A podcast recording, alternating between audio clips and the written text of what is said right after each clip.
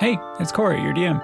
Welcome to Vibe Proficiency, a D&D podcast about death, garbage social skills, and walking in circles, I guess. Uh, listen, I really don't have anything new or noteworthy to say here, gang. Uh, please tell your friends. It'd be cool if you rated the show on Apple Podcasts. You know, live tweet your reactions and hot takes about our bad rolls with the hashtag Vibe Proficiency. Like, you get it. Uh, but seriously, like we're routinely shocked to find that people are listening to this thing, uh, and it means a whole lot how many of you have you know reached out and told us that you listen at work or like that you've recommended us to your friends. Uh, for real, thank you. Okay, let's hop into those intros and start rolling some dice and junk. Uh, I really dig this one actually, so I hope you do too. All right, thanks. Episode 9. Episode 9. Ooh, that was real crunchy Awful. in my ears. I liked it. Here- Here's the problem with me doing my fun facts first is that without fail, something ridiculous always happens before I have to talk. and I have to try to not laugh the entire time I Yep. do this. Uh-huh, uh-huh. But the fun thing is that that always gets cut out of the episode, and then you just look like you were not quite paying attention. Exactly. I, or I look like I'm completely out of breath. Or sometimes it sounds like we're just like, ha ha ha, hello, welcome back. You know, like it's a very daytime TV show. Like, wow, what a relatable person. Oh, I just had flashbacks to when I had to do that for uh, high school TV. It was not great. Hello again. My name is Becca. I am playing Mira. She is a tiefling druid, and her fun fact today is about her favorite story when she was uh, on her own in the forest reading a lot. She found a story. It was this amazing tale from the Feywild, and it was about this fairy king and a fairy queen, and there was these humans, and they were getting into all kinds of shenanigans. Uh, unfortunately, the cover of the book was ripped off, so she never knew the true title, but she thinks it has something to do with a dream in the middle of summertime, and that was always her favorite story. That sounds really sweet. Yeah, I don't know how to D and D eyes a Midsummer's Night Dream. I think it's I think I was going it's to say, was already her, in her fair favorite use. story is A Midsummer Night's Dream. It absolutely is. I You know what? Sometimes I also need it spelled out pretty blatantly. All right, I guess it's my turn. it is indeed. Uh, hi, I'm Casey. I play Kira, the Kalishtar monk. Uh, fun fact for Kira this week is uh, Kira was never a big fan of jewelry. She always thought necklaces were too loose and dangly, rings were too clunky. Uh, she does, however, have a brooch that her father told her was her mother's. Uh, it's a small silver lark. Point of order, is it is it not? Did her cuz her father said specifically that it was the mother's, but it wasn't. This is a toll we had Corey, go ahead and add this in as a plot point. We have to figure out who this brooch this is.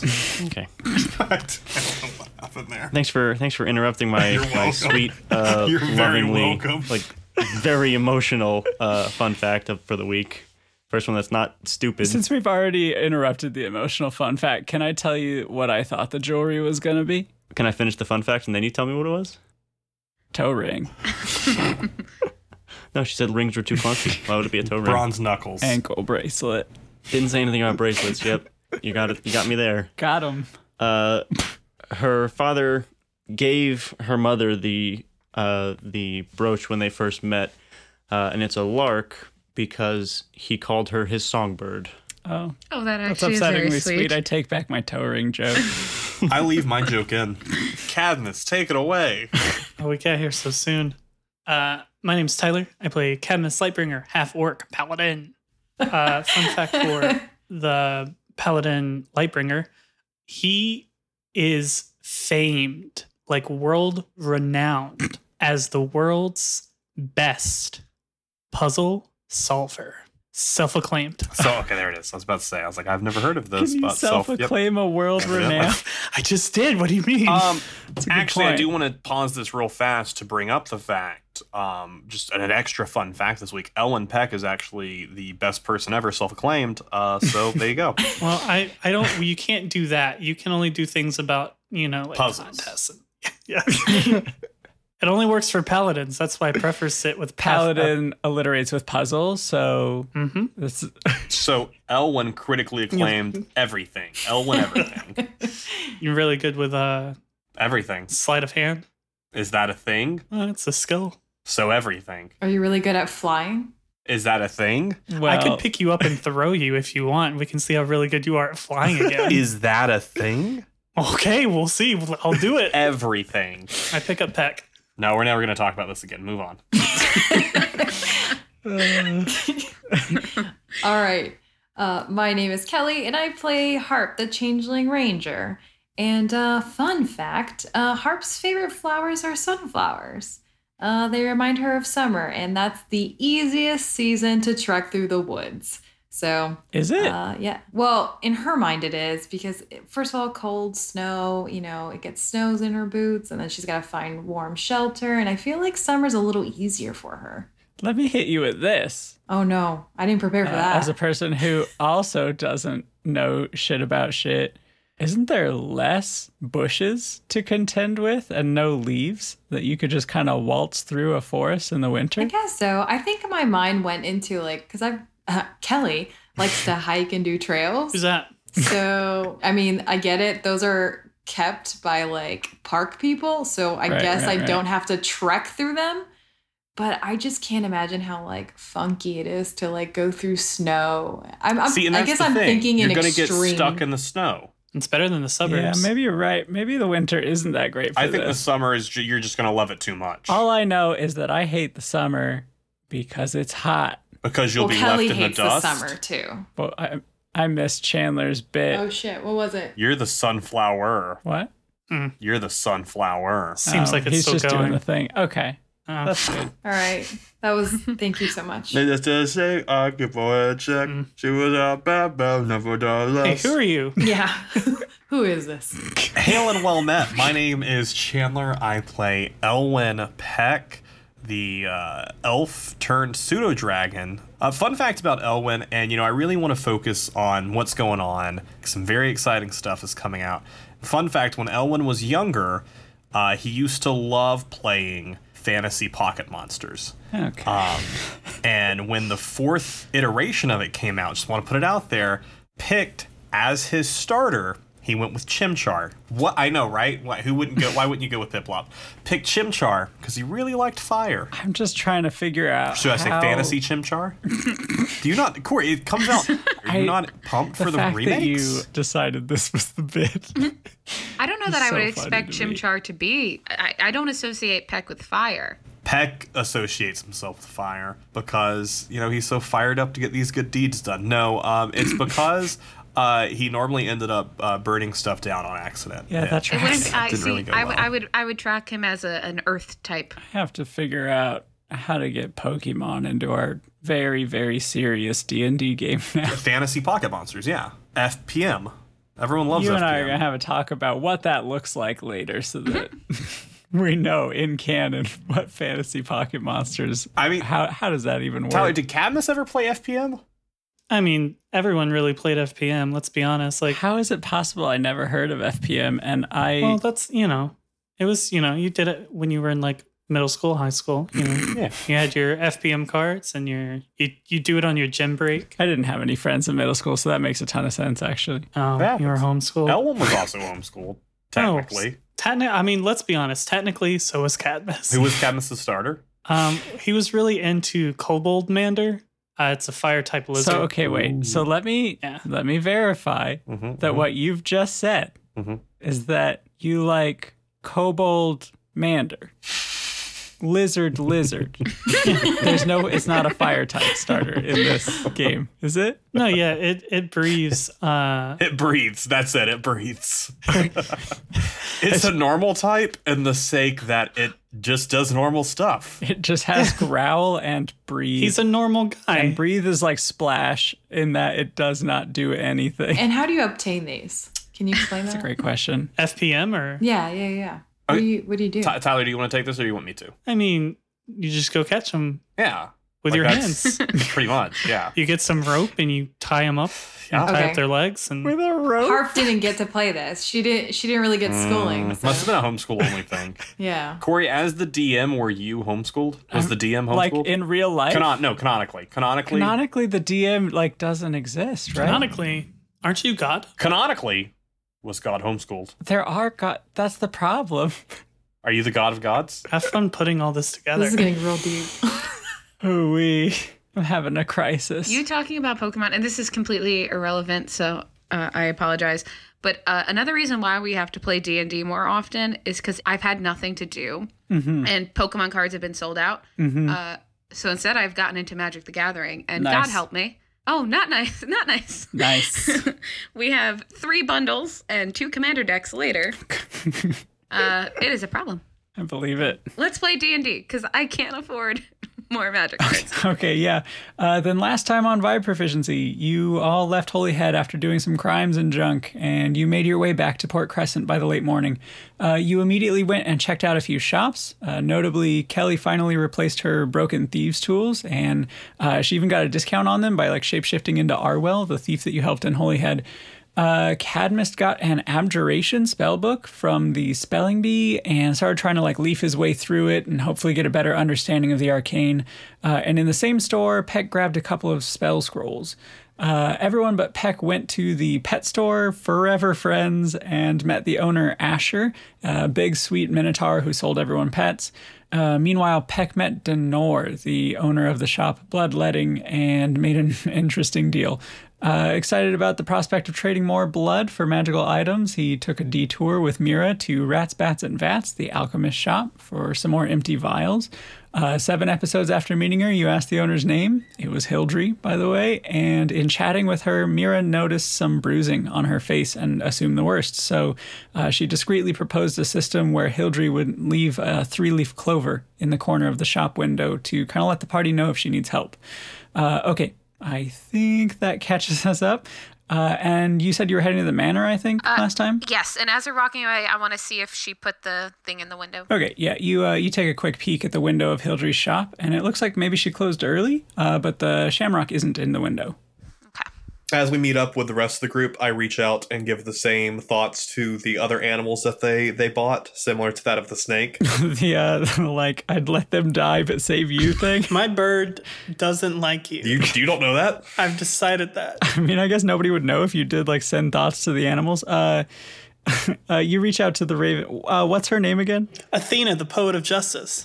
Athena, the poet of justice, and you give her the same message that you sent Simon the snake last episode. Uh, and then you reach out to the badger. C- Casey, what did you name it? Chunt? Did you name it Chunt? I don't think he's listened to that Uh, podcast. the badger's name is Thaddeus. okay, Thaddeus. perfect. No, that's that's perfect. Uh, oh, by the way, I forgot to mention in the recap that your uh, shady deal with Denor was to get your bag of holding. I, Peck, I assume your unseen servant is wearing that, or No, it's on me. like on Peck. It's on Elwin himself, uh, and he's uh, moved some of the stuff. All of his bloods uh, keeps all the blood in there. Uh, moved his uh, ball bearings in there so he can use those. He's got his wand in there so he can easily pull his wand out.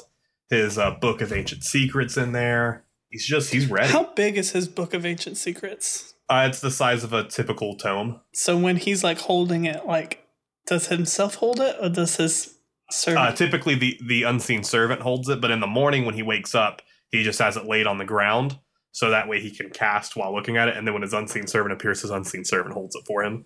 I don't know if we actually got into like how the bag of holding works. Um, it's just one of those like D and D ass things that I feel like most folks know about. But like in the interest of like you know making sure we and the audience are on the same page here, it's a weird little bag that always weighs 15 pounds, like regardless of its contents, right? Yes. Uh, and it can hold up to 500 pounds worth of stuff, as long as that stuff isn't more than like 60 something Oh, it's cubic a feet, lot. which is like Oh, it's wild. so much. Yeah, it's like bonkers how big this pocket dimension is on the inside of this bag. And if you place a bag of holding inside of another bag of holding, they both explode and a, a gate opens to the astral plane. yeah. that true? Yes. Yeah, there's there's some weird planar physics going on here. and all the items placed inside of them are lost to the astral I- plane. If you uh, reach your hand in and pull it inside out, everything comes out of it. Yeah, and also if the bag is like ripped or ruptured or whatever, it turns itself like um It's a bomb.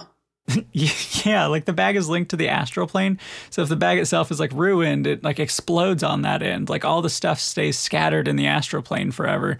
Uh, there's not much air in there either. Like stuff can suffocate in there. so, uh, you know, keep that in mind. Uh, and yeah, uh, Chandler's right about the bag in a bag thing. It goes a bit further though. Like uh, the bag can't go into any other extra dimensional space created by like a portable hole or whatever. Uh, it would destroy both of them and then open a rift into the astral plane. Yeah, it's great. And then that rift will just suck anyone and anything within 10 feet of it into a random place in the astral plane, like not necessarily together, just random And then the spots. gate closes and locks. yeah, and it just shuts itself after that, so you're stuck. Like it can't be reopened if that happens. It's like one way. It's great. It, I mean, it's terrifying. And uh, the mouth of the bag is like two feet in diameter, and like uh, it's like two feet deep. Like the item has to fit into that sized space for the bag to be able to hold it. So basically, the, the largest thing is like a book, like it- it's a satchel that would be uh, so like a book or anything like that. But really, not much else can fit through that opening. Yeah, you like can't. I can't put like a full sized human person, nah, but you can maybe put like you know like a cat sized, yeah, pseudo dragon. Yeah, yeah, you're with me on that. Okay. Uh okay, you were heading to the manor, right? Yep. Okay. Yeah, you all leave uh, Central Plaza and you make your way northward through town.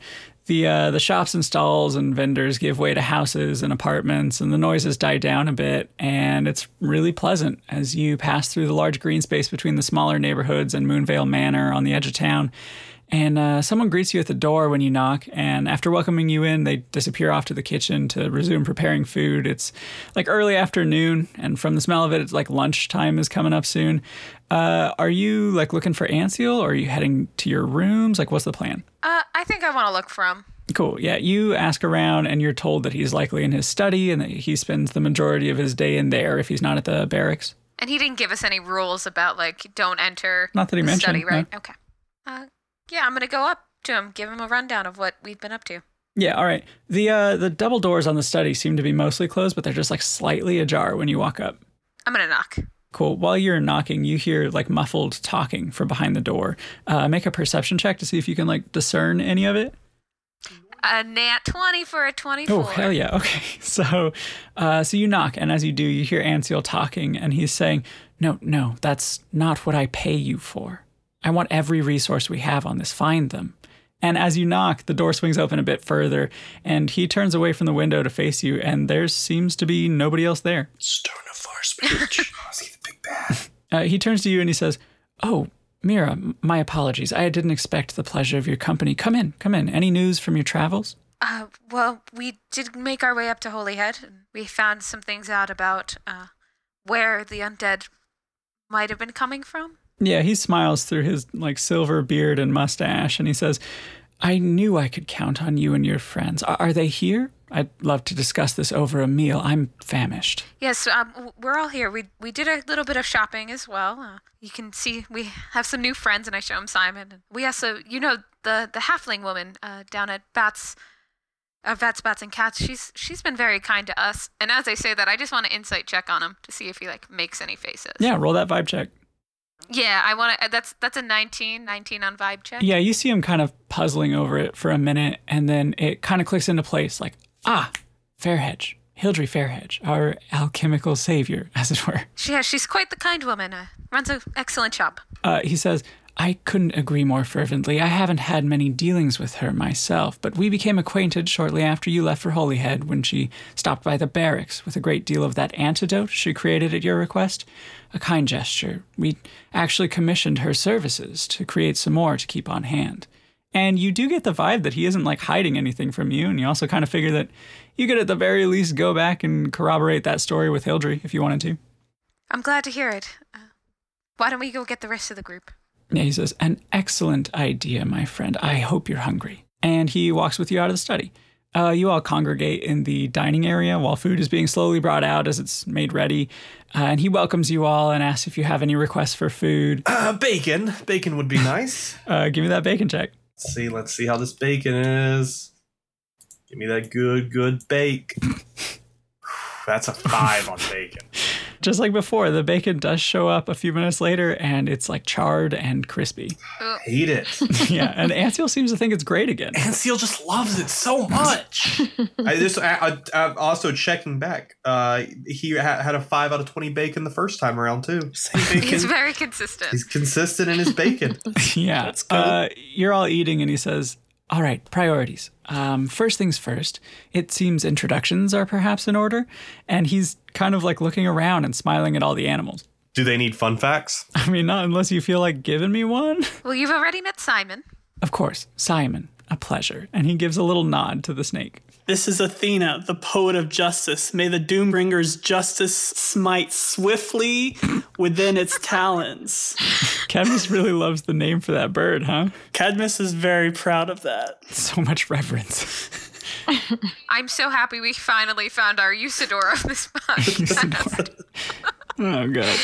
This is Thaddeus. I don't have a, a long introduction for him. He's just Thaddeus. Yeah, uh, Anseal smiles, but also, like, as we've established, Thaddeus is kind of a rowdy boy. Like, you know, like badgers are. Like, they're mean and junk.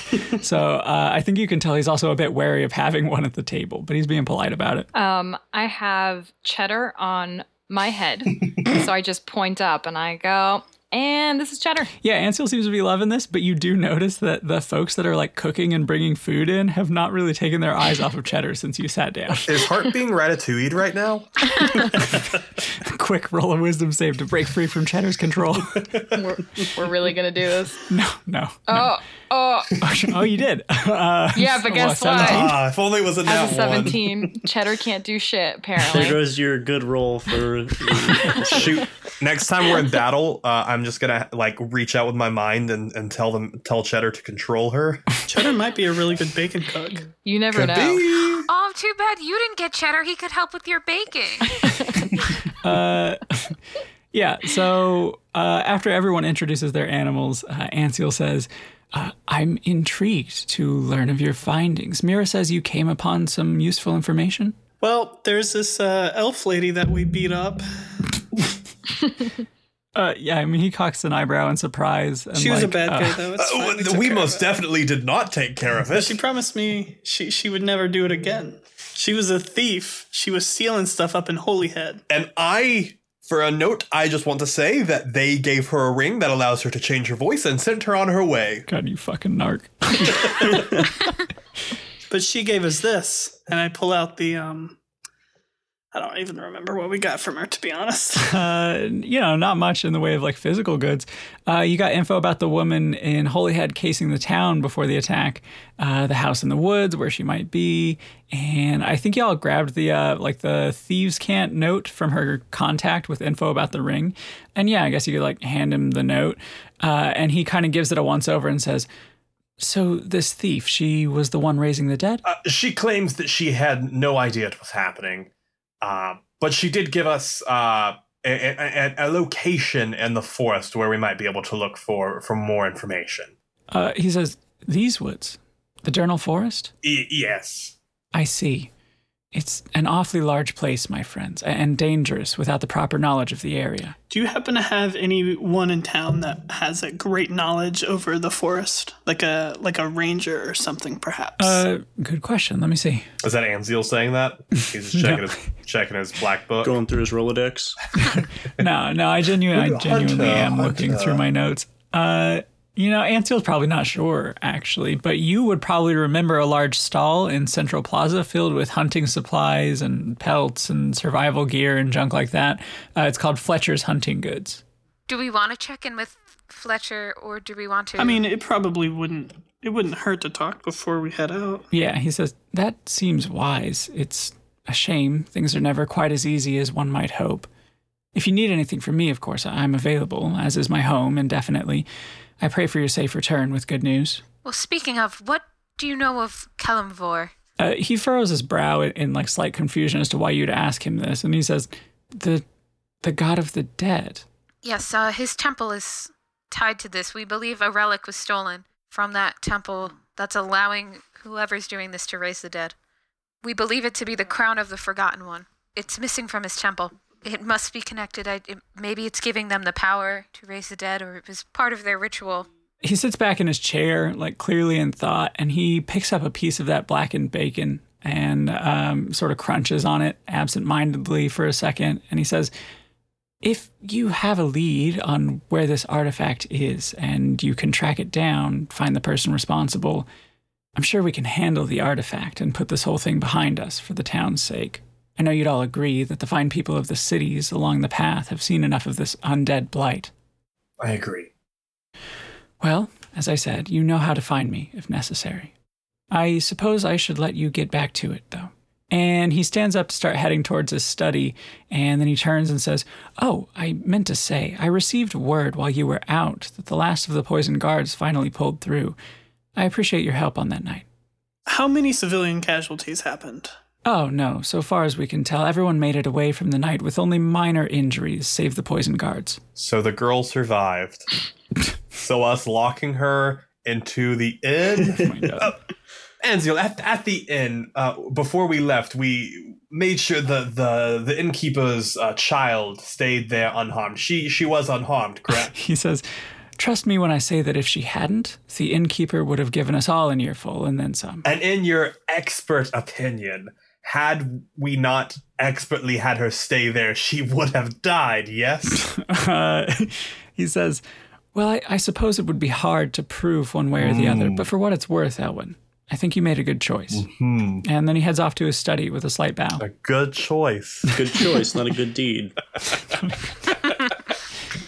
Um, is there anyone else in the room with us? Yeah, I mean, just the kitchen staff. Okay. I don't want to say anything just yet then. Yeah, that's fine. No worries. Uh, I'm gonna go to bed, I guess. Yeah, I mean, yeah, you could. It's bedtime, right? Oh, yeah. but About what time is it? I mean, it's like two tops. Never mind. I thought we were having dinner. Stands up at, at two o'clock in the Although, afternoon. to be fair, it was 3 a.m. when we robbed this place, did that, and then we walked back here That's true. because Yeah, we didn't true. stop the camp. We just walked straight through. I say let's go talk to uh, Fletcher and then head out. Yeah, agreed. Yeah, sounds good. Uh, you all take your leave and you find yourself walking back the way you came, you know, through the large, beautiful park nearby. You're making your way into the neighborhoods. And Mira, you're all more or less alone now. Great. Um, so I I went to go check in with Ancio while we were coming in, and it seemed like he was talking to no one. Uh, he was speaking alone and mentioning he needs to find them no matter what it would take. But I don't know who he was referring to. Um, but he seemed to drop it as soon as I walked in. And then Kira, who is like currently talking to somebody that you can't see, is like, oh, weird, who would do that? So it's weird. Do we still not know about this? About Uh, I, I mean, I'm just curious. Tyler's aware, isn't he? oh. Well, uh, I'm aware of some things. Uh, you talk out loud like all the time, right? Like under your breath? uh, she goes in between, sometimes out loud, sometimes in her head. okay, yeah, you'd all be aware of that for sure. Oh, hold up a second. If Peck reaches out with his awakened mind, can, Can he, you stop touching people with your mind? Can, can he hear this other person? Uh, I know you have like awakened mind or whatever, and if someone or something close by speaks a language, you can like communicate. But uh, yeah, there's something distant about whomever Kira talks to. Like either that or there is nobody else. You can't tell. Okay, just curious. Just curious. For sure, yeah. Uh, what are y'all gonna do now? Let's go to I think we're going to Fletcher's. Fletcher's. Yes. Yeah. Okay, okay. Yeah, uh, the sounds of the plaza are growing louder, and after a few more minutes of walking, you make your way into the bustling shopping district and, and you make a beeline for the hunter's stall. Uh, it's got a banner of a sign that's like hand painted and it says Fletcher's Hunting Goods, and underneath is presumably Fletcher. Uh, they're sitting in a chair with like a bear pelt laid over it, and they're like leaning back with their feet up on the main counter. Their chair is like tipped back on two legs, and they're sort of whittling away at this small piece of wood, uh, carving it into a little pointed shape that might be the beginnings of a bird or some other small animal. And around the stall is just all sorts of gear, like knives and packs and traps and like portable shelter kits, just all kinds of woodsy shit.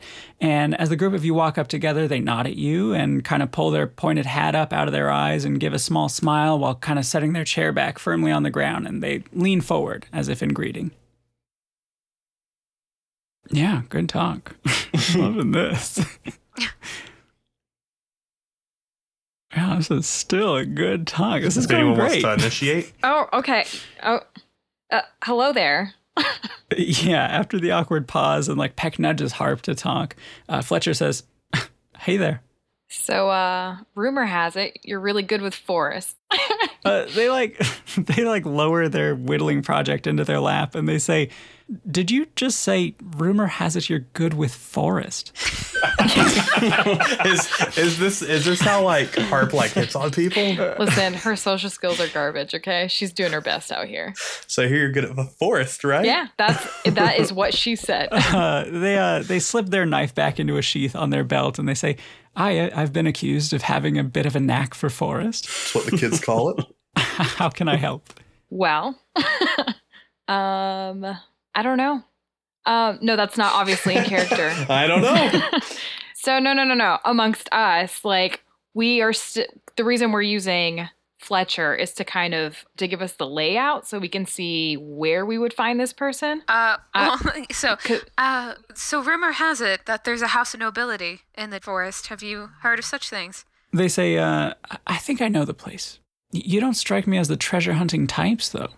And, and anyway, at this point, whatever may have been in there is long gone if you're hoping to loot it. Oh, n- not loot. We, but we have a particular interest in visiting it. Many do. Uh, are you at all familiar with the woods? Uh, yes, I, I grew up in the Durnal Forest, and we just made our way up to Holyhead and back. They say, uh, perfect, hold on. And they take a little piece of charcoal from one of the bowls on the back table and they start sketching on a scrap of paper. And you watch as they draw out the eastern coastal path that connects a bunch of the cities beyond the edges of the bay where Port Crescent sits. And they mark out the edges of the forest along it. And they say, this one here is us, uh, home sweet home, that. And they circle a little spot on the map. And here's Holyhead, where you said you came from. And they circle another spot higher up. And it's low key impressive how nice this little scratched out map is coming together. Uh, and they draw a box around a small region of the forest, roughly halfway between both. And they say, uh, That's where you're heading, uh, somewhere in this box here. But mind you, if you go too much further east or north from this little region, I, I'm sure you're capable folks. But just so my conscience is clear, I'm warning you now. That forest is home to some things that you'd rather not meet. You go too deep. And they give you the little scrappy map. Oh, thank you for this. It will come in great help. Yeah, they're like dusting their charcoaly hands off on a nearby rag, and they say, "Yeah, of course." And uh, well, thank you for buying something from the shop. And they kind of give a little smirk and a wink. Well, thanks. Do you have any like really tiny pelts, uh, like how tiny? like snake size? You put a cape on on. yeah, yeah. If I wanted to give him a nice warm, Uh, yeah, there's like squirrel or maybe rabbit pelt. is it like a bear rug style where the head's still there? no, no, no head, no extremities. Okay. How much for this? Uh, they take a look and they say, "Oh, a gold, one gold." All right. Uh, th- I think this is well worth the the help you gave us and, and the pelt. Okay, and then yeah. I make a little little cape for Simon when it gets cold. Just tie a little rope around. it. Okay, perfect. Yeah, uh, you give Fletcher their gold, and they, you know, they give you a little smile and a nod before sitting back down and resuming their whittling project. You know, heading to the forest. I think we have to head to the Straight forest. in. Dive I'm good in. with making some distance if you guys want to walk and we can camp somewhere. I do want to add that Peck has put on the ring of sustenance, but I do have to wear it for a full week before it does any before it's attuned. But I am wearing. it. Yeah, totally. Okay. Uh, you all head up the eastern coastal path, and after a few hours of walking, it gets dark, and the travelers and merchants along the path are becoming more scarce, and you're all getting a bit tired. Uh, I know you said you might want to camp. Did you actually want to do that, or are you gonna like keep heading towards your destination? Yeah, we'll take that rest in the forest. Yeah, I think that's a good idea. Try to search for somewhere that's easily defendable. I would like to spend the first two hours of this time uh, copying my ritual spells that I bought into my ritual book, uh, and then in my in my little area that I'm sleeping in, or where, what are we? Are we sleeping in like tents? Like wh- wh- what's what's our Uh, sleeping? I'm thinking like lean-tos probably. Oh, perfect. Uh, in the entrance to my lean to, uh, I would then like to spend the next 10 minutes casting my ritual alarm. Uh, so, you know, if anyone tries to come into my tent, I will immediately be uh, awoken. But just yours, I take it. oh, I, it, well, I can only do a 20 foot. The specifics of it say you set an alarm against unwanted intrusion, choose a door, window, or an area within range that is no longer than a 20 foot cube. Cool. So, and the spell lasts for eight hours. So, if anyone enters, even tiny or large creatures, it'll set off an alarm. And I choose, I choose to make it a mental yeah. alarm to my uh, to my head. Yeah, sounds yeah, good. I want to um, just around the area we are in. I want to make like a little, almost like a fence, just with some sticks and some twigs, so that if someone steps into the area, uh, we'll hear like that huge crunch. cool. Yeah. I'm going to spend my time uh, kind of bonding with Athena and also reading some of this magic book I got. Kira is going to spend the first hour of this eight hours meditating, Like on anything in particular, or just like being mindful. just quieting uh, her mind. Yeah, I dig that. All right, then, yeah, you all accomplish those things and get a good eight hours of rest. So, if my math is right, it should be, uh, 2 a.m. yeah, yeah. It's back to right. 2 a.m. Yeah, 2 a.m. So, it's the middle of the night, and you wake up in the darkness of the woods, And it sounds like the best spooky time to go looking in the woods. right? I've got dark vision, so I I can see in the dark.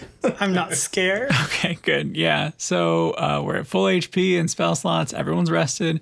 Uh, who's leading the way now that we're like in the thick of the woods? I, I vote for Mira to lead. I, I can. I feel like I'm pretty familiar with the woods. Yeah, sounds good. Uh, roll me the nature. Get that nature check. A 17. Nice. Uh, you all follow Mira through the trees as she like scrutinizes Fletcher's map and consults the sky for direction every so often. Uh, all the while, the woods are getting more dense and alive with sounds. The noises of chirping insects, the rustling of the underbrush filled with small nocturnal animals, the long, mournful calls of what sounds like wolves in the distance. Mira, in the past, you didn't even tend to go this deep into the forest at night when you could help it. It's it's a little daunting. Uh, but you manage to lead the group through the paths of least resistance until you notice it through the thinning branches. It's a clearing, empty. But you're positive this is where you should be.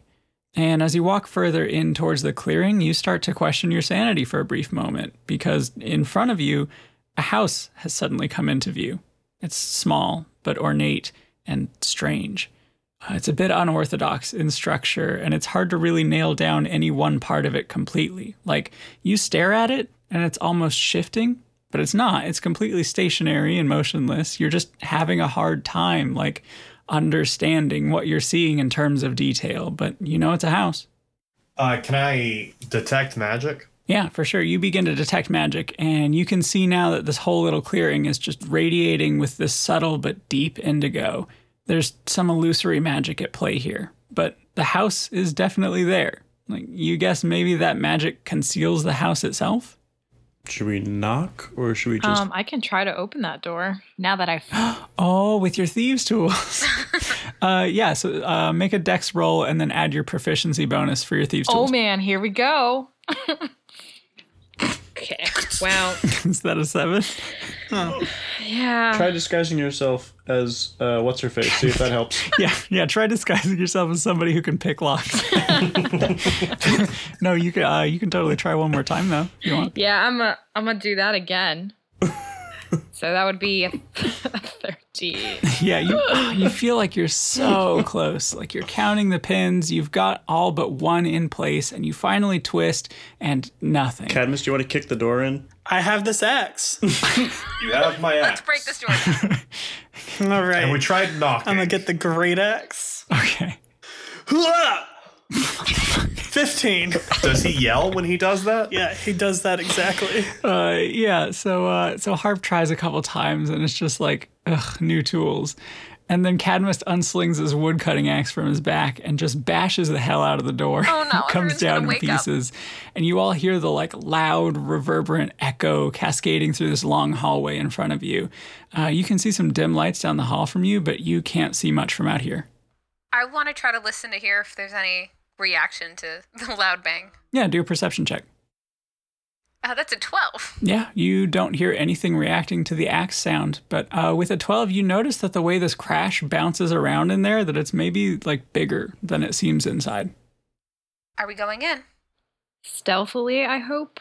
That would be our best bet.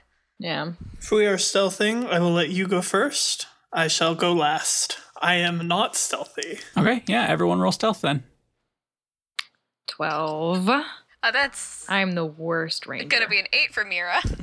That's. I got a nine. Got an 18. 18. I got a five. Well, the nat one. okay, uh, Dunkaroos. uh, yeah, you're you're all off to a decently stealthy start. Uh, you're all walking down this like long hallway with these descending stairs in the dim light, and about three quarters of the way down, Kira loses her footing for just a moment and accidentally bumps backwards into Thaddeus the Badger, who is trailing behind her, and it startles him, and he lets out this ferocious little snarl, and it just like resounds down the remainder of this hallway, and you can hear how it hits the perpendicular perpendicular hallway below and echoes through the rest of the house. And like everyone stops in their tracks to listen, but just like before, like nothing seems to hear you. Don't know why we brought the stupid badger. Do you uh, do you all keep going down the stairs? Yes. Yes. Let's do it. Okay, you finish your descent, and yeah, you find yourself at an intersection with a staircase and a hallway that runs left and right from it. Uh, like the stairs face a wall, and you'll have to decide if you go left or right from here. And no matter which way you go, the hallway makes a 90 degree turn, like further into the house. I'm going to turn to the poet of justice. Which way do you think? Uh, when I when I hear him ask the the, the raven, I uh, reach out with my mind and try and get the the raven to like leap to its left. Uh, roll animal handling, I guess. I don't like the idea of Peck manipulating Cadmus That's through his fine. I rolled a, I bird. rolled a two. Uh, Athena looks deeply into your eyes with what seems to be understanding, Peck, and she starts pecking at Cadmus' armor again. She does not know shit. I think it's looking left. Excellent. I vote left. okay. All right, to the left. Uh, okay, yeah, you all start heading to the left and round the right hand corner at the end of the hall, and you see another hallway.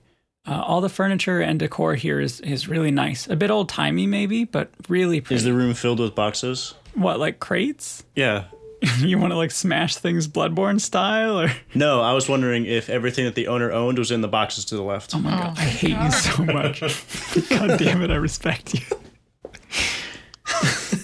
Is there a lot of dust on the ground or dirt or anything? No, actually, what's weird about this is that it seems untouched, like completely undisturbed. Uh, and both Arwell and Fletcher said that people have at least tried to come through here. So you'd expected it to be a little more worse for wear. And looted. I Yeah, and Fletcher said it'd be empty. mean, do you guys want to keep on going forward? Let's keep exploring. Yeah, so you walk down the long hallway and it ends in a right turn, and you're in another hallway.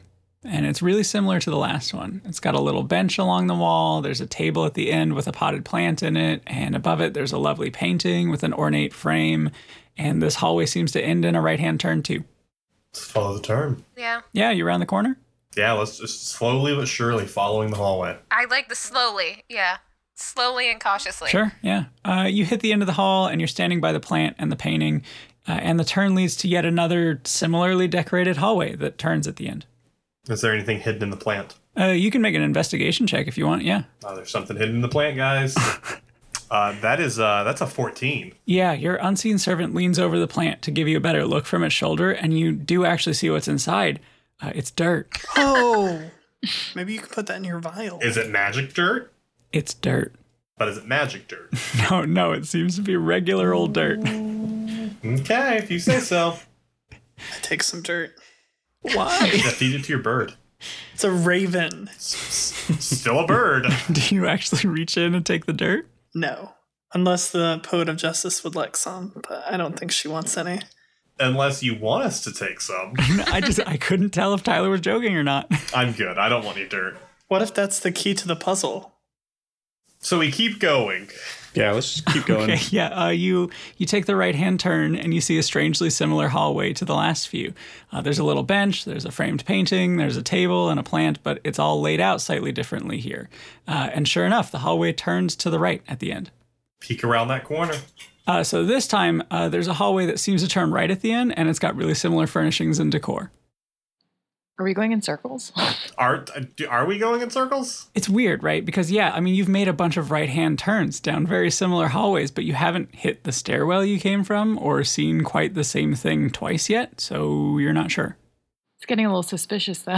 Are do do uh, can can I discern if we are going down? No, you haven't noticed any change in elevation since the stairs, no. Okay. I guess we just go around again. Okay, yeah. Uh, you make another right hand turn and you see a really similar hallway. Decorated nicely, same style of bench, different placement, different plant each time, little end table. Uh, this one does happen to have a mirror instead of a painting. Can I investigate that mirror? Yeah, I mean, you walk up to it, you tap on it, you check out your reflection in it, uh, you pull it all the way off the wall and set it down on the ground, leaning against the wall. It, it's a mirror. I kick the mirror and break it as I walk away. Roll for bad luck. Yeah, I mean, uh, you like kick a spider webbing crack into the mirror before continuing down the hall. Uh, anyone else, or do, do we want to keep moving? No, I think we should just keep going. Just keep going. All right, let's keep going. Yeah, okay. So you round the right hand turn, and this time uh, you see like a long hallway that looks to make a right hand turn, and there's similar furniture and like a painting and a plant. Uh, Does anyone feel as if we might be uh, walking in circles? Just feels like a trap, doesn't it? Hmm. About how far have we felt? How long is each like walkway before we turn a corner? Uh, they're fairly long. I'd say between like uh, 30, 40 feet. Trying to see how much rope I have. Are you gonna try to leave a trail? Kind of, yeah. Did anybody bring bread? Don't you have bread? I do have bread. I do have bread. oh, I hope Cheddar didn't get it. Um, you all wait right here, and then I want to backtrack uh, like three turns. Yeah, like you, you turn around and walk to where you came from. Do I run into them? No, you, you don't make a loop. No. Okay, I come back to them. I don't think we're walking in a Okay, circle. yeah, you come around that third corner again and you start talking to the group, and they're not there. Uh oh. oh, good job. You're gone. You're alone, and the layout of the room is slightly different than you recall. And it's only now that you realize, like, you were too focused on your end goal, and your passive perception wasn't quite high enough to alert you to the fact that none of the hallways you just passed through seemed to be the ones you came from. It was like different each time you took a turn. I can't see them, so I can't reach out with my awakened mind to speak with them. For the awakened mind to speak to them, I have to see them. For the other one, I just have to know their where I have to know where they are and be within. Like that's the pseudo dragon one is just being able to impart uh, feelings and images. yeah, you want to put out feelings where you thought they were and see if they can hear you. And I just want to be all like just an image of this is a different hallway. Yeah, okay. Uh, the rest of you, Peck says to wait here, leaves, and now you're just getting images of some other hallway. Uh, we should go see if we can find him, and then I'm gonna head back the direction he went. I'm gonna follow Cadmist. Same. Yeah, I will too. But I think what I want to do uh, is I have that dagger that I stole from what's her face, and I want to try to just take the dagger because you know when you kind of rub a rock, it gets that like gray. I want to like make a marking to be like we've been here before for sure. Yeah, sure. You want to like make a little mark for yourself, or Yeah. yeah, yeah, totally. Uh, you make a distinct mark on the wall to let yourself know you've been here before. Um, what are y'all doing now? We could tie a rope to someone and they can go ahead. Yeah, I mean that's the only way we're gonna be able to figure And what? Pull what's them happening out. back? Or we pull forward if we all hold on to the rope. Yeah, I guess so. Does anyone volunteer? I'll do it if no one else wants to. Cadmus, I think you should stay since you are the strongest one out of all of us. If we need leverage, we're gonna need you to anchor. Um, I guess I guess I'll go. So I'm gonna I'm gonna tie some rope around her waist and hold on to it like as she goes. Okay. Uh, Kira, you had left around the corner, rope tied securely, uh, and you get a few feet into the hallway before your spirit tells you that this is a different hallway than the one you thought it would be. It isn't like it was when you passed through here before. Cool. I go. Oh wait, dunk. I should have mind linked with one of you before I did that. Yeah, I was thinking I I should have told you to tug on the rope if it was different. Shit. Uh, can So So I can either go down, explore this, or go back.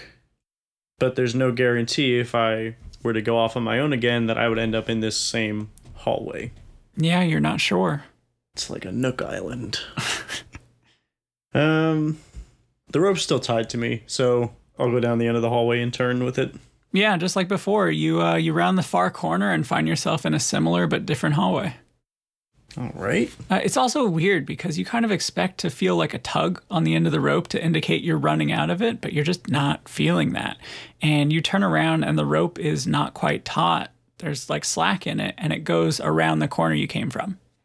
Can I follow the rope back? Yeah, you, you follow the rope around the corner and find a different but similar hallway, and the rope extends beyond you, like all the way to the end and around the corner. Okay. Uh, I'm gonna follow the rope all the way back to the source. You follow it back to where it should end and instead find yourself in another hallway with the rope extending again around the next corner. how much time has passed since she left?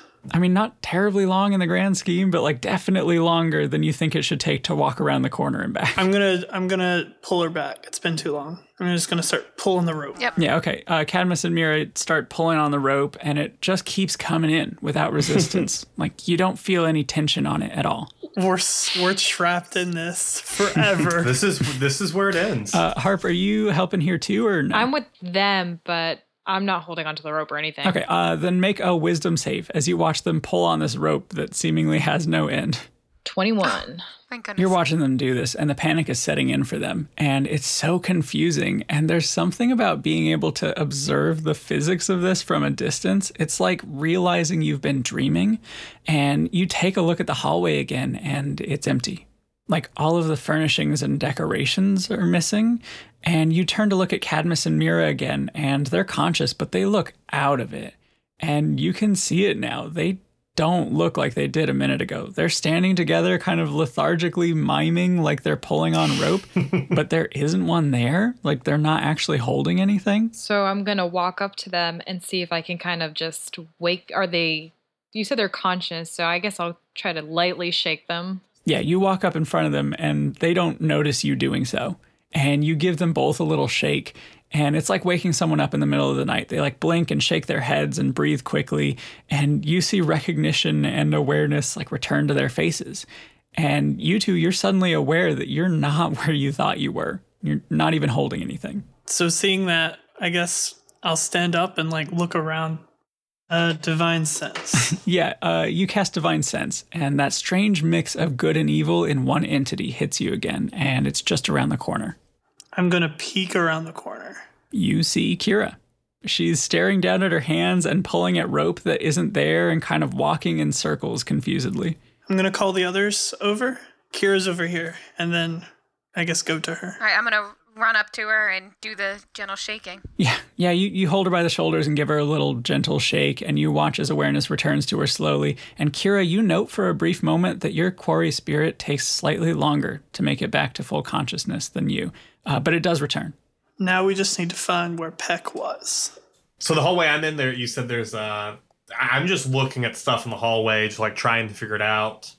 Uh, I'm like making marks on the wall and like doing doing a lap and seeing if the mark was still there where I left it. Yeah, y- uh, you're like doing this over and over. Uh, you make a mark, you round a corner, and if you go back, the room is different and your mark is gone. And I would like to detect magic. Yeah, you do that. Like you open your senses to the arcane, and that indigo washes over you, seemingly from the entire hallway. Cool. Everywhere you can see is just deep, deep indigo. Cool, cool, cool, cool. Uh, make a wisdom save. Uh, that's a six. Uh, yeah, I mean, uh, after what feels like ages of being lost in a series of changing hallways, you're like starting to panic and you detect this magic in the air, but you're so overwhelmed that you can't like connect the dots. I, I, I just want to like keep reaching out with my mind to where I think like they should be if and be like it's an, like just the, an image of like uh, hallways stacked on top of each other and just the feeling of trapped in this that's it's not real. Yeah, the rest of you, you all get these images from Peck and you can feel it. He's like close by.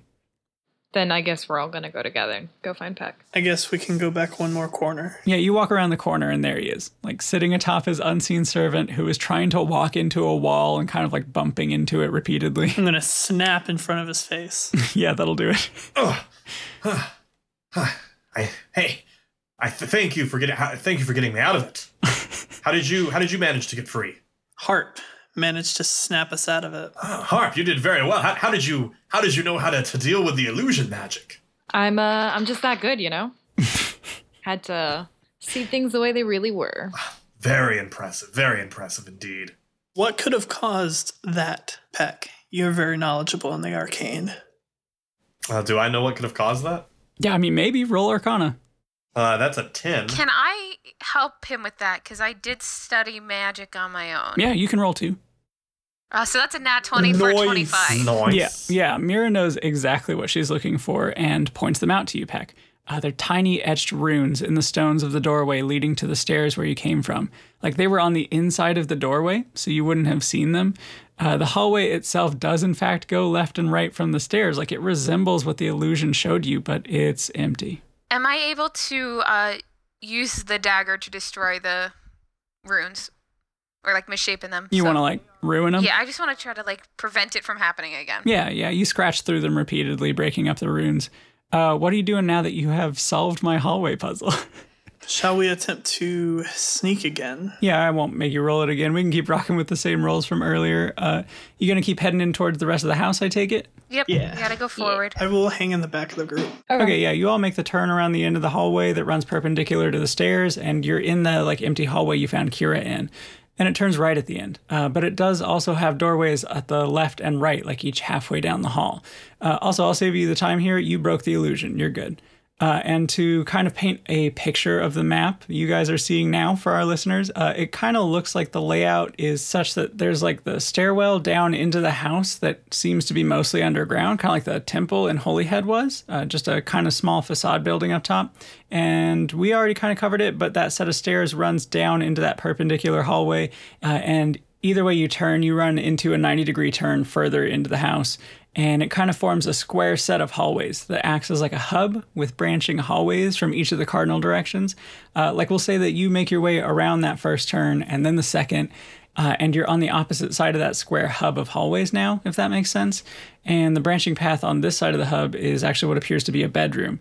Uh, no door on it. It looks to have been broken down like long ago, uh, so you can see straight in. Uh, it's got a bed and what appears to be maybe a foot locker next to it, uh, but the foot locker looks newer than the bed for sure. Is it locked or unlocked? Uh, I mean, it's closed. You probably couldn't tell if it's locked from here though. Well, we go in. Yeah, let's go in. Okay, yeah, you walk up to the foot locker and it is indeed locked. Harp, it's your time to shine. Oh man, Roll a lockpick. here we yeah. go. Sorry, I got. Oh, you got this. Sorry, I have a tiny computer, y'all. Noise. Oh, nice. Ooh, Twenty-three. Uh, yeah, in a sheer act of defiance against the lock on the front door that got the better of you earlier, uh, you, you like pop that bad boy open in like four seconds flat. Uh, it's maybe the most impressive thing you've ever done with a set of lockpicks. I just thought you were gonna leave it at that you've ever done.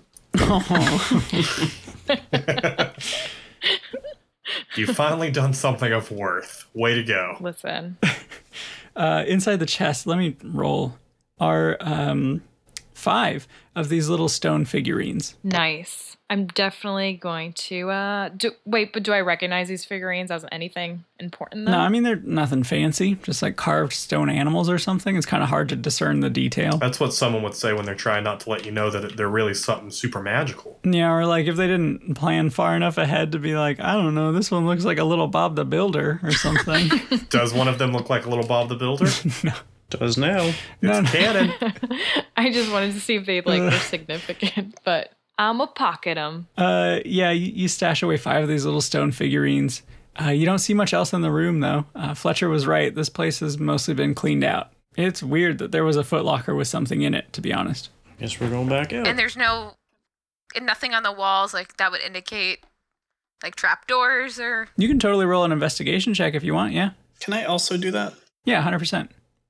I I rolled a natural twenty, but I have a minus one to Forgot about that. investigation, so it's a nineteen. But it's a natural twenty. I got 19. a 30. Or 13, not a 30. Jesus. Got 30 noise. Yeah. uh, Okay. you both take a minute and kind of search the walls and kind of poke and prod them a bit, just kind of knocking on them and listening to the sound. Uh, and to even your surprise, Cadmus, you hear an oddly hollow noise when you hit this particular section of the leftmost wall. Uh, and you and Mira exchange a quick glance. Like you both hear it, and then Mira comes over, and together you're able to find the seam and push it at the right angle, and a panel of this wall grinds slowly open like a door. Pry it I open. think we should go in the little door. How would you like to do this? Would you like me to go first so that I can take any of the brunt if there's anything bad down there, or would you like the stealth? Because if so, I will go last. Perhaps Uh, we should I stay think in the you should back. go first. Oh, you think? Oh, that was two conflicting answers. I think Cadmus would be suited to watch our backs in case someone is still in here. Any objections? I, if we get attacked, I, I would just prefer the guy with the shield up front. Okay, then he can go front. But if we're quiet, we won't need it, Yes, but you we have you here with us, so can- will we be quiet?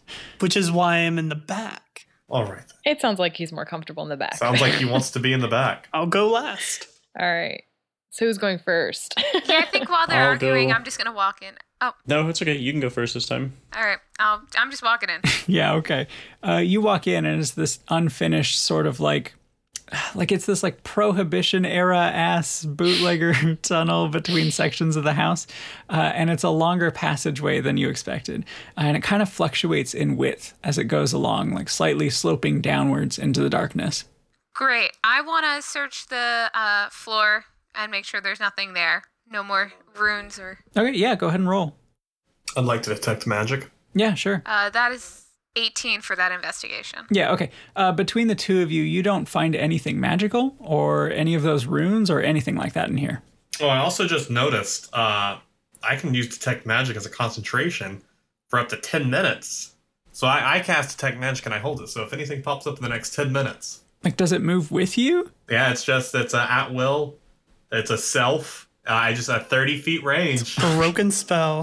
no, it's not a broken spell 'cause it's a first level spell. It's uh, the fact that warlocks make it broken because I can cast it at will. okay And then everything magical in this campaign evaporated. Shall we continue on? Yeah, I guess. We're going to continue on. Cadmus is getting really claustrophobic. This, this seems like the perfect place for something to spring out and like stab us from the walls. Good thing I'm in the Yeah, back. I have uh, the quarter staff at. I use it as a walking stick anyway. Um, but I'm going to cast Shillelagh. Okay, yeah. Um yeah, you continue on through the passageway, like further down the slight declining angle, like squeezing yourself through the narrower parts. And then the passage widens significantly as you come to like a dead end wall with a handle on it. And Mira, you pull on this heavy, thick door to reveal this like huge room beyond the end of the secret passage. And as the door opens, Peck, and you're still detecting magic as like a concentration spell, the room is dimly lit, but you see a yellow aura like immediately in front of the door, right where Mira's foot is. And there are these little flickers of an orange aura dancing inside the glow. Uh, but obviously, like Peck is the only one who notices this. Can I uh, Arcana check it? Yeah, for sure. Roll it. It's a dirty twenty. Yeah, this this is all happening in like a split second. Uh, you notice the aura, you see Mira's foot in it, uh, you start to try and puzzle it out, and then suddenly you feel the room getting warmer. Uh, I I think we need to leave. I think we need to leave this room right now. I want to run back to this to the hallway back over here as soon as I we have the chance. Yeah, Peck turns around and starts like scrambling backwards through the passageway, like back into the narrow section. And Mira, you look down and see a large rune, maybe like six feet in diameter. And more distressing, you see that you've already stepped on it. And the room is beginning to get warmer, like extending even into the wide part of the passageway here at the door. And there's this hissing sound emanating from the rune that's getting louder and louder. Uh, roll Arcana, like quickly. That's the one thing I'm good at. And that's a 24. Yeah, you quickly put it all together and realize that this is some kind of abjuration glyph and some evocation glyph kind of combined into one, etched onto the floor. And with the 24, you also notice that it's hot everywhere in the room, but you expected the rune itself to be hotter? Like something isn't adding up. And I have already started this timer. Uh, what do you all do? As I'm running, I go the ro- the room. It's about to explode with fire. Everyone, please leave now. Please run. But Please in the run middle of away. the glyph, there's nothing I going on. Uh, follow Peck. I, I'm going to step in the middle of the glyph. I, I run all the way back to the hallway. step all the way in it. M- Mira, how 100% do you feel about this? Uh, Five. I don't four, feel anything I in step. here. I step next to Mira. I step into the. one. glass I'm with her. also, but and that's time. We here's are the locked difference in. is that I have resistance to fire. Oh, oh, This such- is me trust. so this is bad. me trusting her. Harp, did, did Harp just stay in there too? Okay, Oh, Harp left. Uh, okay, so uh, you're all scrambling to figure out what to do in a matter of seconds, and Peck, Kira, and Harp, uh, you sprint back past the narrow part of the passageway as quickly as you can into like the wider section beyond, and you press yourselves against the walls. And Mira and Cadmus, you jump onto the glyph itself and kind of brace for impact as the hissing noise swells and shifts into sort of a rumble. Uh, and those of you in the passageway hear this just absolute eruption from the next room. And like the rippling glow of fire illuminates this whole hallway. And it's really good you moved as fast and far as you did because you can like feel how close the fire is now. And it definitely caught the space you were standing in moments ago. Uh, and after a really tense moment of you kind of like squinting at the bright light and loud noise, it all just stops as quickly as it started. And you all relax for just a moment, and your eyes readjust to the darkness after the bright flashes, uh, and you peer down into the passageway. And there's Cadmus and Mira, and they're sort of like crouched in defensive positions on the rune. Like Cadmus has his shield up over Athena, and Mira's arms are like covering her face, and Simon's tucked in against herself, and they're unharmed. Except now they have a bunch of fire around them. I was gonna be so upset if my bird died to that. Uh, oh, it would have been amazing. I I turn to Mira and I like give her like an approving nod. Thank you.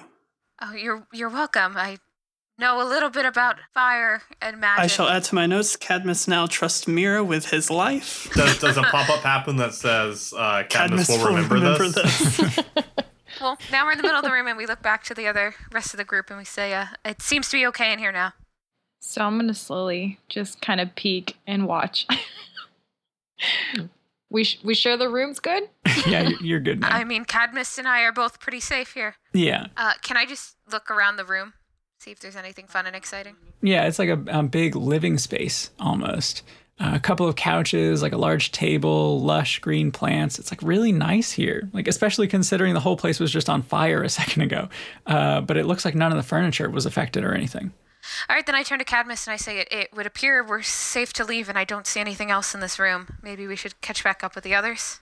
Uh, sure. But then Cadmus totally lets her walk off the sigil first, right? Uh, yeah, like you all meet back up in the doorway, and clearly the trap has been sprung. It's safe now. And uh, you all get a better look at the room. Uh, for a place that was supposed to be empty, there sure is like a lot of nice stuff here. And like none of the plants are dead either. Uh, but beyond that, there isn't much going on in this room besides like a hallway at the south end of the room. Let, let's head down the, the hallway to the south. Anybody wanna go first? Hallway to the south. the south hallway. I take it that means not peck. So south. okay, who's going first then? Listen, Mira's got all the magic here. I trust her to be first more than anyone else. So I far. think you're doing a wonderful job leading us. Yeah, I'm fine. I'll go first. Okay, so you all walk to the small hallway to the south, and it just so happens to form another one of those T intersections, like at the entrance. Uh, there's this hallway that runs left and right from here. Uh, which way do you go? I vote right. The last time we went left, it didn't end well for us. Oh, that was well, the raven did decide to make us go that way. Her name is Oh, Athena, Athena suggested we go that but way. you may address her as the poet of The justice. Paratus suggested we go that way. The parrot of justice. The parrot of justice. Uh, yeah, so you, you get into this bigger hallway and hang a left.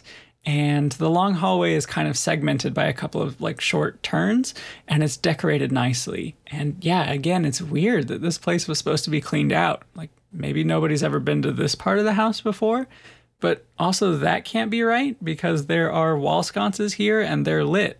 And you get maybe 20 or so feet down this long curving hallway and you start to hear this distant thudding noise. I turn to the group and say, "We we might not be alone in here. Someone is making thumping noises along the hall." Peck can make himself useful and sneak over there. I I believe I've been very useful. Listen, you can use your little tiny self and get over there. Can I ask why you hate me? Can I ask what your what your issue is with me? I don't have an issue. I love that we're having this conversation like here and now. I really just think you are just the smallest little thing there is here, and you can use your small self. See what's around the corner. I'd like No to one will see ya. I'd like to insight check her. Okay. Three. I totally believe her. So uh, I, I I appreciate having someone that is on my side for once. I I, I believe I will do that. Uh, I'll sneak around the corner, see what I can see. okay, yeah. I want to note that I, I I get off my unseen servant and I'm just on the ground detecting magic. Okay, yeah. You head down the hallway, uh, like low to the ground and as quiet as you can be. Uh, and as you progress further and further down this like long hallway, making your way, you know, carefully around each corner, like each small little change in angle, the thudding sound becomes louder and clearer. And the furniture and decorations start to show signs of maybe like a struggle that took place here. And the closer you get to the noise, the more things have been disturbed, like smashed vases with potted plants strewn along the ground, mirrors shattered on the floor, uh, and all the while the pounding just gets louder and closer. Do I feel as if it's to the beat of a song? Uh, no. Thought maybe we were coming up on a rave.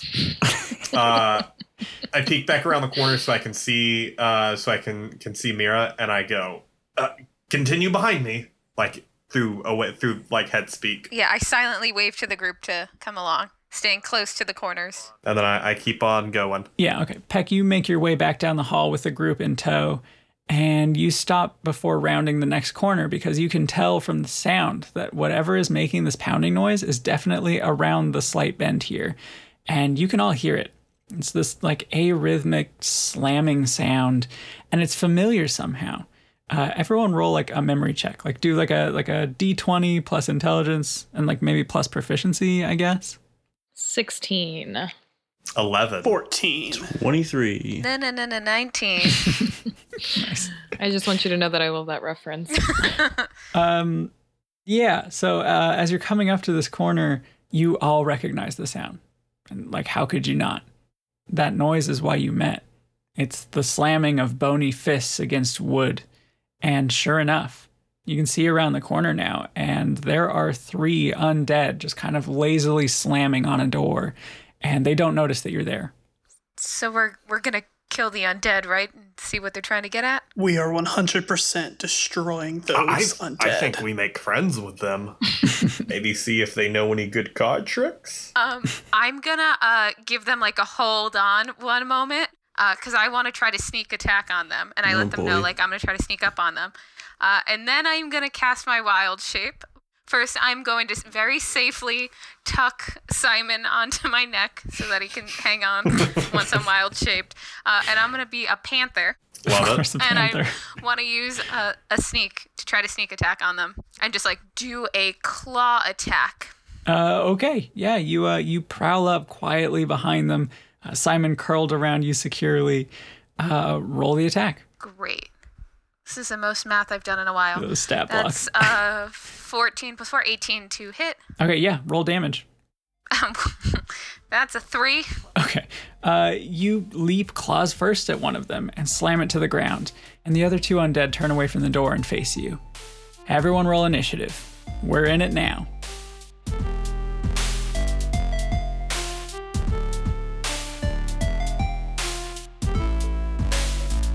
All right, Harp, you're first up. What are you doing? yeah, I wanted to attack this guy right in front of me now. And uh, I'm going to spear him. Okay. And it is, oh, 20 Oh, yeah, 21 hits. Uh, roll damage.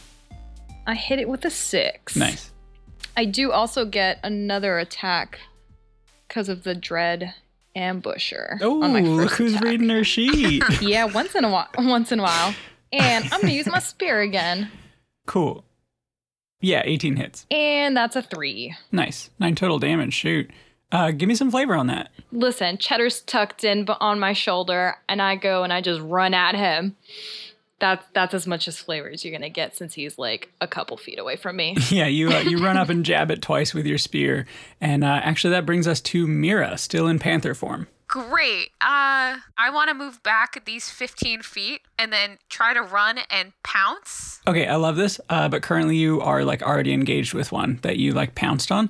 So if you run away without like disengaging to set up your leap, you're gonna take that opportunity attack. Okay. All right. So I am. I'm gonna disengage then this turn and just move back and like get ready. Okay. I'm gonna peek back, make sure Simon's still doing okay on the tail, not too freaked out. yeah, he's, he's holding on great. Uh, Camus, that means you're up. Uh, am I able to push past these two? Yeah, I mean I know we have a map, but that's like mostly for us visualizing. Like I'm not too picky about the movement thing right now. You know what movement thing I'm picky about? Hmm. Movement watch. Uh, we can't keep doing this and not getting paid. Hit us the fuck up, movement. uh, what are you doing again? so I'm going to move past um, those two and attack the one in the middle Sweet, yeah, with a 18. yeah. Roll damage. And I'm a smackdown 8 damage. Oh damn, yeah. You uh, you bring your huge sword up and just kind of crush it down on this thing's shoulder. Uh, and Harp, the undead that's engaged with you, just like snarls in your face and brings up its arms to swing down on you. Uh, when it goes when it goes to attack her, I'm going to use my reaction protection to impose disadvantage on its roll. Hell yeah. Uh, let me see then. Um, uh, that's a five and an 11. So, yeah, you lean in with your shield at just the right moment and throw off its attack, and Harp quickly, like, ducks out of the way. And just as that happens, uh, the one that Mira pounced on and, like, ran away from kind of lumbers after her as she's retreating, uh, and it rolls a 16 to slam its fists and forearms into her back. Uh, sadly, as a panther, that hits. Okay. Uh, it does uh, three damage as it makes contact. Uh, Kira, what are you doing? I guess I'll go for the middle one. Z2. roll it. And a two handed uh, 14. Yeah, roll that damage. Dope. And that is seven damage. Yeah, you give it a solid two handed thwack across the head, and in return, it swings back with a, a 19 to hit. Uh, AC's 14. So, yep, that hits. Yeah, it, uh, it does three damage, just kind of swinging wildly at Alright. you. Uh, Peck, what are you doing? I'm, I'm gonna I'm gonna really throw you for a loop here. I know you're not gonna be You're gonna expecting it. detect magic. Uh, I would like to Eldridge Blast, uh, the one right in front of me. Okay, yeah. It's uh 15 to hit. Yeah, 15 hits. That's that good good eight damage. And your Eldritch Blast doesn't like push targets anymore, correct? I do not. I dropped that to get uh, the tome. Yeah, okay, okay.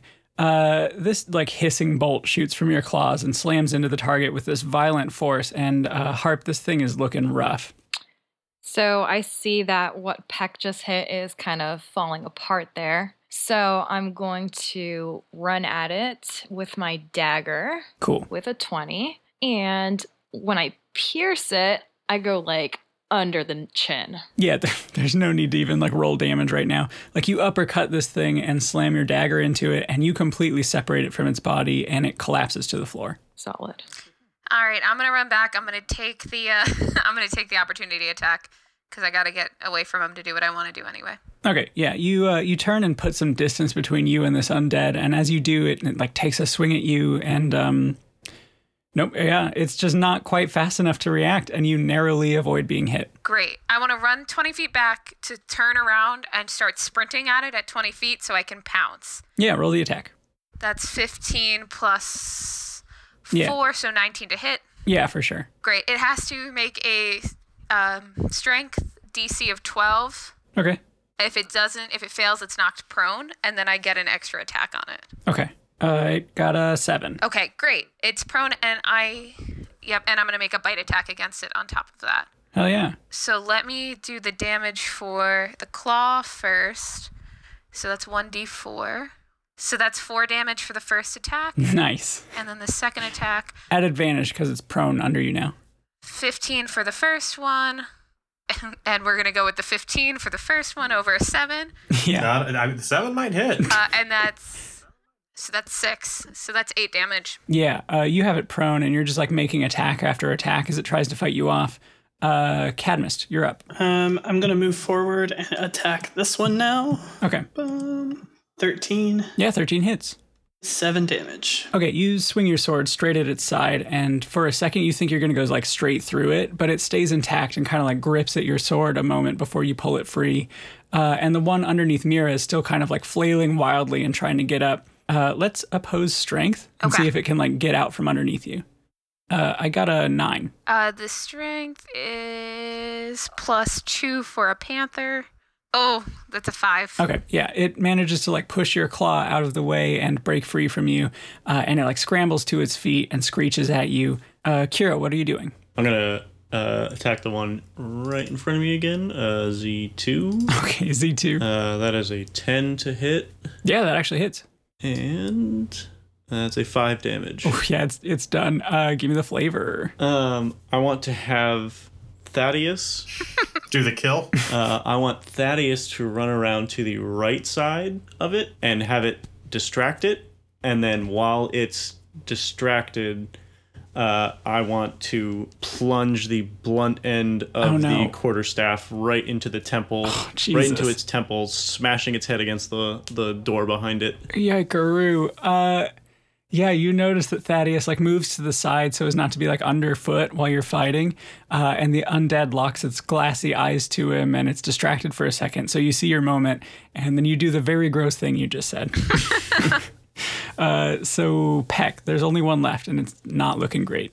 You know what? I want to do something different. I just want to walk up behind him and uh, touch him, doing frostbite. Uh, so he needs to make a Constitution saving throw. Ooh, a little break from form. Yeah, uh, Constitution maybe not the strongest suit here. Let me roll for it. And I felt I felt like that'd be pretty pretty bad. Yeah.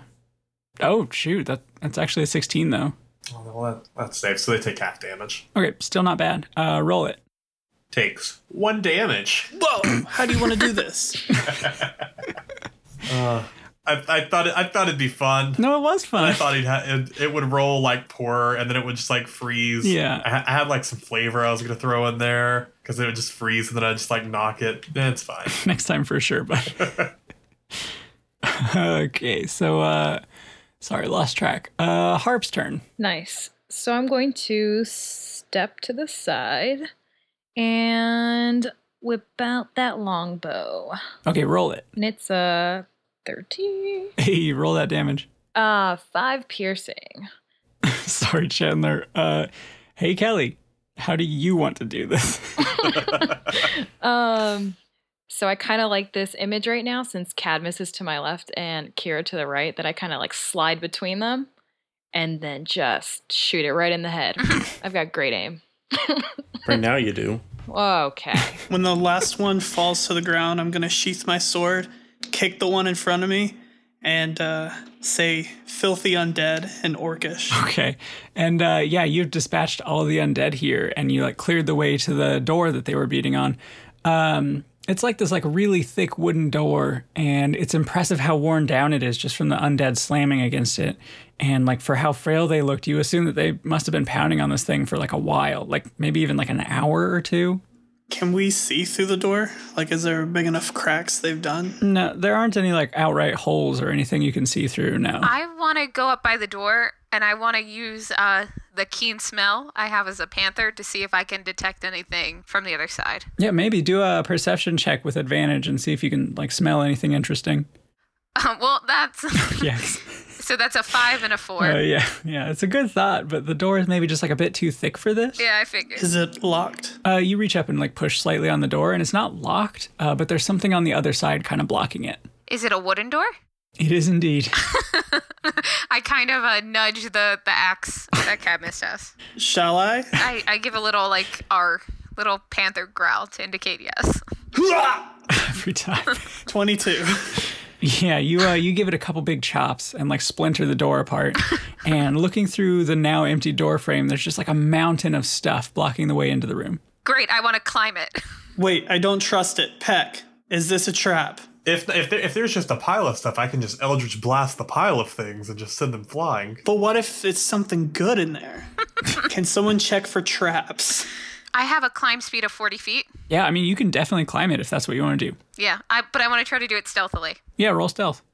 That's a 15 plus 6, so 21. 21. Okay. Uh, you begin to like prowl silently up the blockade of furniture, just like slowly and sure footedly. Like you choose your steps really carefully and find the most durable and like least noisy footholds, like making your way over the benches and end tables and chairs and potted plants. And you like finally breach the top of this little mountain and you survey the room for just a second. Like there's a couple of untouched pieces of larger furniture that haven't quite made it into the barricade yet. Like there's like a large table kind of flipped over on its side at the far end of the room, uh, but that's not quite as interesting as what you see in the middle of the space. There, in the center of the long room, is a short figure in dark robes, just standing there, facing away. I want to climb back down, Okay. like kind of nudge at Kira to like almost indicate like, hi, I want your attention. Please talk to me. I'll mind link with her. Because that's the only way I could talk. I'll ignore her completely. They're like, "What do you do if you want a pet?" I pet her head, I guess. Yeah, I just like I try to get Kira's attention. Uh, yeah, we're mind linked.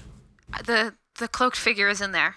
I can sneak in there and try to stealth in the room, but I don't think I can take her alone.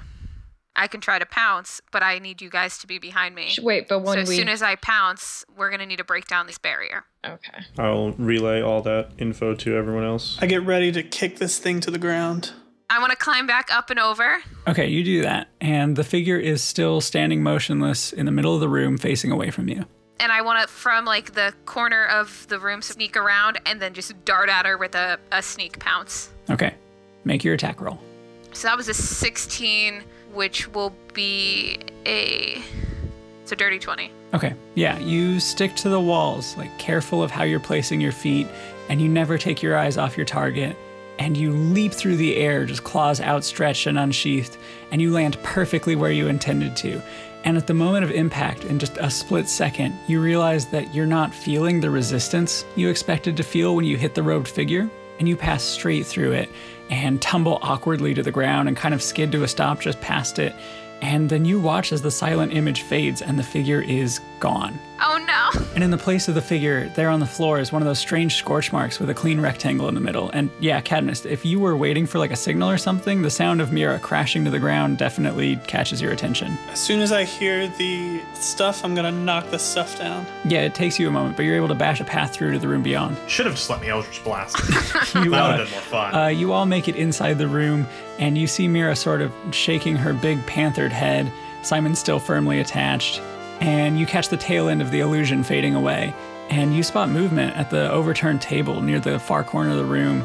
A dark robed figure is standing up from a crouched position where they must have been hiding, and they're raising a dagger as if they like intend to throw it at Mira, whose back is facing them. And then in a split second, you see the figure notice the group of you burst in, and their eyes go like wide with surprise, and they duck back down behind the table quickly. Did she have elf eyes? Could she like see far distances? she had specialized, yeah. And uh, uh, right where she ducked down, you're seeing this unnatural glow coming from behind the table. And as you're all running over to it, you feel this like huge wave of magic wash over the whole room. And then there's this enormous percussive sizzling sound. And then the glow is gone. And you all make it over to the overturned table, and there's nobody behind it. It's just another one of those peculiar scorch marks with a big clean rectangle inside and what seems to be a backpack with its contents kind of like partially strewn across the ground. Uh, I'm gonna drop the wild shape so that I can go over and look at it. For sure. I would like to detect magic. Yeah, uh, Peck, you, you look at the scorch mark behind the table and you begin detecting magic, and you see this like deep, deep crimson aura sort of residually hanging around there. It was some kind of conjuration magic, it seems. But it also has this sort of gray quality intertwined with it, like the strange one at the altar in the temple you saw before. And you also see a hint of gray and indigo aura kind of left on the scorch mark where the illusory figure vanished. And as Mira begins to check out the backpack, she pulls out this rolled parchment from it and sets it aside. And you see this strange gray aura on it, too. Is there any like notes or anything? Uh, yeah, like Mira, you pull out a handful of loose pages, just filled with scrawled notes, and it's some kind of script you've never seen before. Uh, but you leaf through the scraps of parchment, and you see an illustration shockingly similar to the one from the book in the temple. It's the crown. But you can't read any of this, and you show it to the others, and none of you recognize this strange language at all. I I cast comprehend languages. There we go. Chandler's a broken character in this broken game. Uh, yeah, you uh, you cast comprehend languages, and you kind of watch as the marks on the page slowly shift in your mind's eye from unintelligible scribbling to words and sentences that you can actually read. And you find mention of the crown, the incidents with the undead in Holyhead and Port Crescent. Uh, you find one page that even seems to talk about the undead that you just dispatched and how the rider blockaded the door from them. And in shuffling through these pages, you kind of piece together an image of someone who is unsure of how to use this relic, but is nonetheless trying to. And they're documenting their encounters with the crown and their findings, like trying to figure out a way that they can use it successfully on their own. And Mira, as you continue to rifle through the bag, uh, you hear a couple of glass items clinking together in the bottom of it. And you reach in and you pull out a health potion. And you can add that to your inventory or give it to whomever you like uh, and you reach back in to find the other glass object a tiny liquidless vial with one single shamrock in it. Oh no. Listen.